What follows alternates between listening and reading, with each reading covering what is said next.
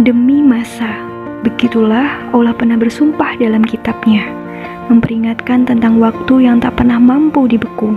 Terus berlalu tanpa sadar, banyak di antara manusia membiarkannya tanpa tahu untuk apa habiskan waktu.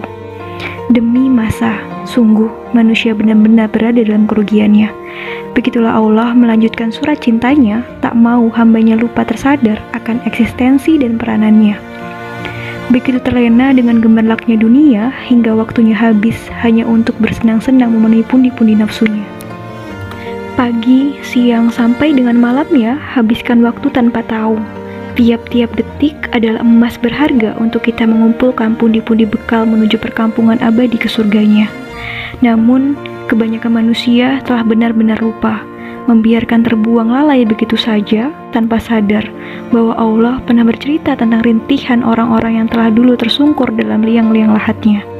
Ya Allah, andaikan engkau beri aku waktu sehari saja, sungguh aku akan beramal solih dan tak akan menyia-nyiakannya. Ujar ahli kubur yang menyesali usianya. Begitulah kasih sayang Allah kepada hamba-hambanya, tak ingin kita ikut menyesal setelah habis usia. Lantar Allah lanjutkan surat cintanya, kecuali mereka yang beriman kepada Allah, beramal solih, dan saling menasihati dalam kebaikan dan kesabaran. Begitulah ujung surat cinta Allah agar manusia terbebas dari kerugian hidup di dunia. Bahwa tugas manusia di dunia adalah tentang habiskan usia dengan penuh keimanan dan amal kebajikan. Bersosial dengan menjadi pioner-pioner penyebar kebaikan juga menguatkan sesama dalam kesabaran.